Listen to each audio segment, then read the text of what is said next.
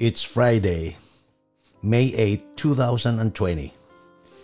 Welcome to our Open My Eyes podcast, and it's episode 93. Let me just encourage you to please continue to read Psalms chapters 6 to 10 and continue to reflect on these Psalms. And for today, allow me to quote some Ellen White writings as you read through the Psalms.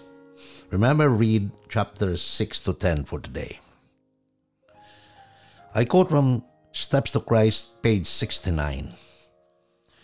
You are just as dependent upon Christ in order to live a holy life as is the branch upon the parent stock for growth and fruitfulness.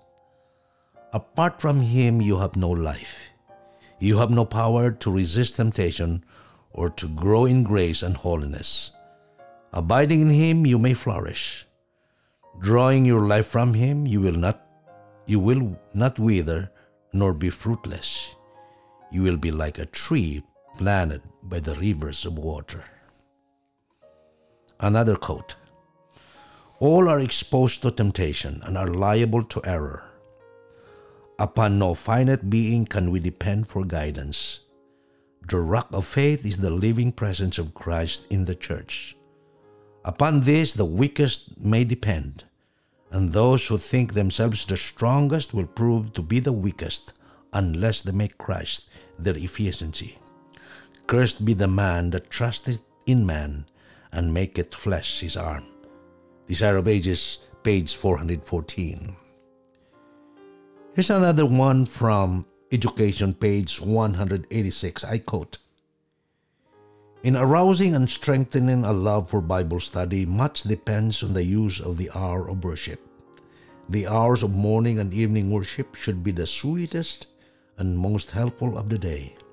Let it be understood that into these hours no troubled, unkind thoughts are to intrude. That parents and children assemble to meet with Jesus and to invite into the home the presence of the holy angels. End quote.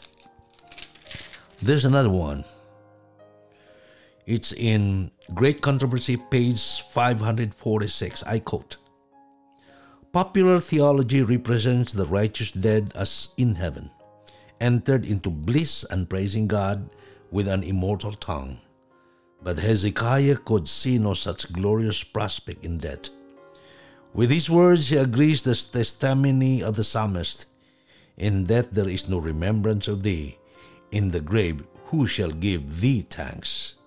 The dead praise not the Lord, neither any that go down into silence. End quote.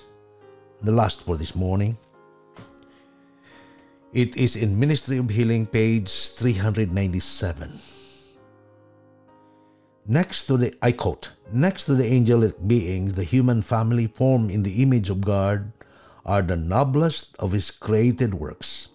God desires them to become all that he has made it possible for them to be, and to do their very best with the powers he has given them. We're here for a purpose. God has given us his plan for our life, and he desires us to reach the highest standard of development. End quote. I pray that as we continue to read the Psalms, we will be drawn closer to Christ because in Christ, nothing else really matters.